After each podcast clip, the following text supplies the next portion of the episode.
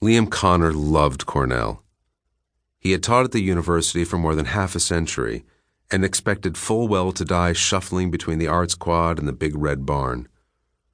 Cornell was a chimera, both a member of the Ivy League and the New York State Agricultural School.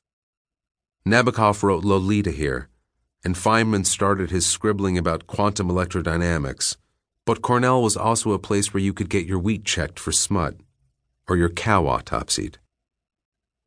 The campus was perched on a hill overlooking the city of Ithaca, population 29,000, tucked between a pair of glacier carved gorges. It was founded in 1865 by the millionaire and philanthropist Ezra Cornell, founder of Western Union, and a free thinker who believed that the practical sciences should be taught with the same zeal as the classics. Cornell had made his money on the telegraph, the new communication technology that had remade society as fundamentally as would the internet 150 years later. He used his fortune to create a new kind of university, utterly different from the religion and tradition bound schools of the era. An institution where any person could find instruction in any study, a quote that would become the school's motto.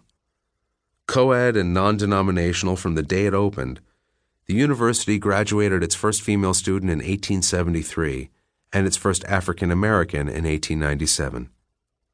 Liam was proud of the university's heritage. He had a deep appreciation and respect for the underdog. A person's value, he believed, was set by who they were, not by how others treated them. For eight centuries, the Irish had been treated as little more than apes by the British, and Liam never forgot it. Liam's laboratories were tucked away in the basement of the Physical Sciences building, a new glass, steel, and stone structure in the center of campus, wedged between the old facades of Rockefeller and Baker Halls.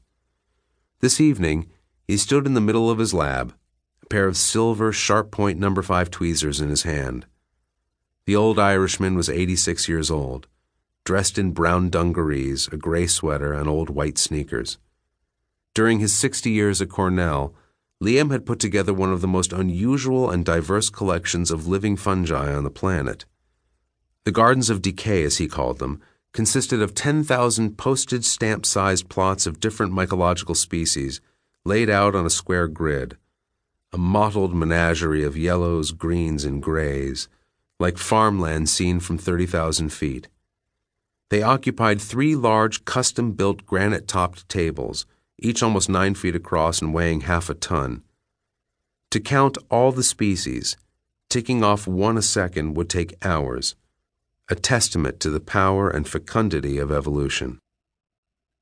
Each of the tiny plots was labeled by a pair of letters and a three digit number. Plot number HV 324 was Hemileia vastatrix, the rust fungus that invaded the British coffee plantations in Ceylon in 1875. Within a few years, it decimated the crops and turned England into a nation of tea drinkers.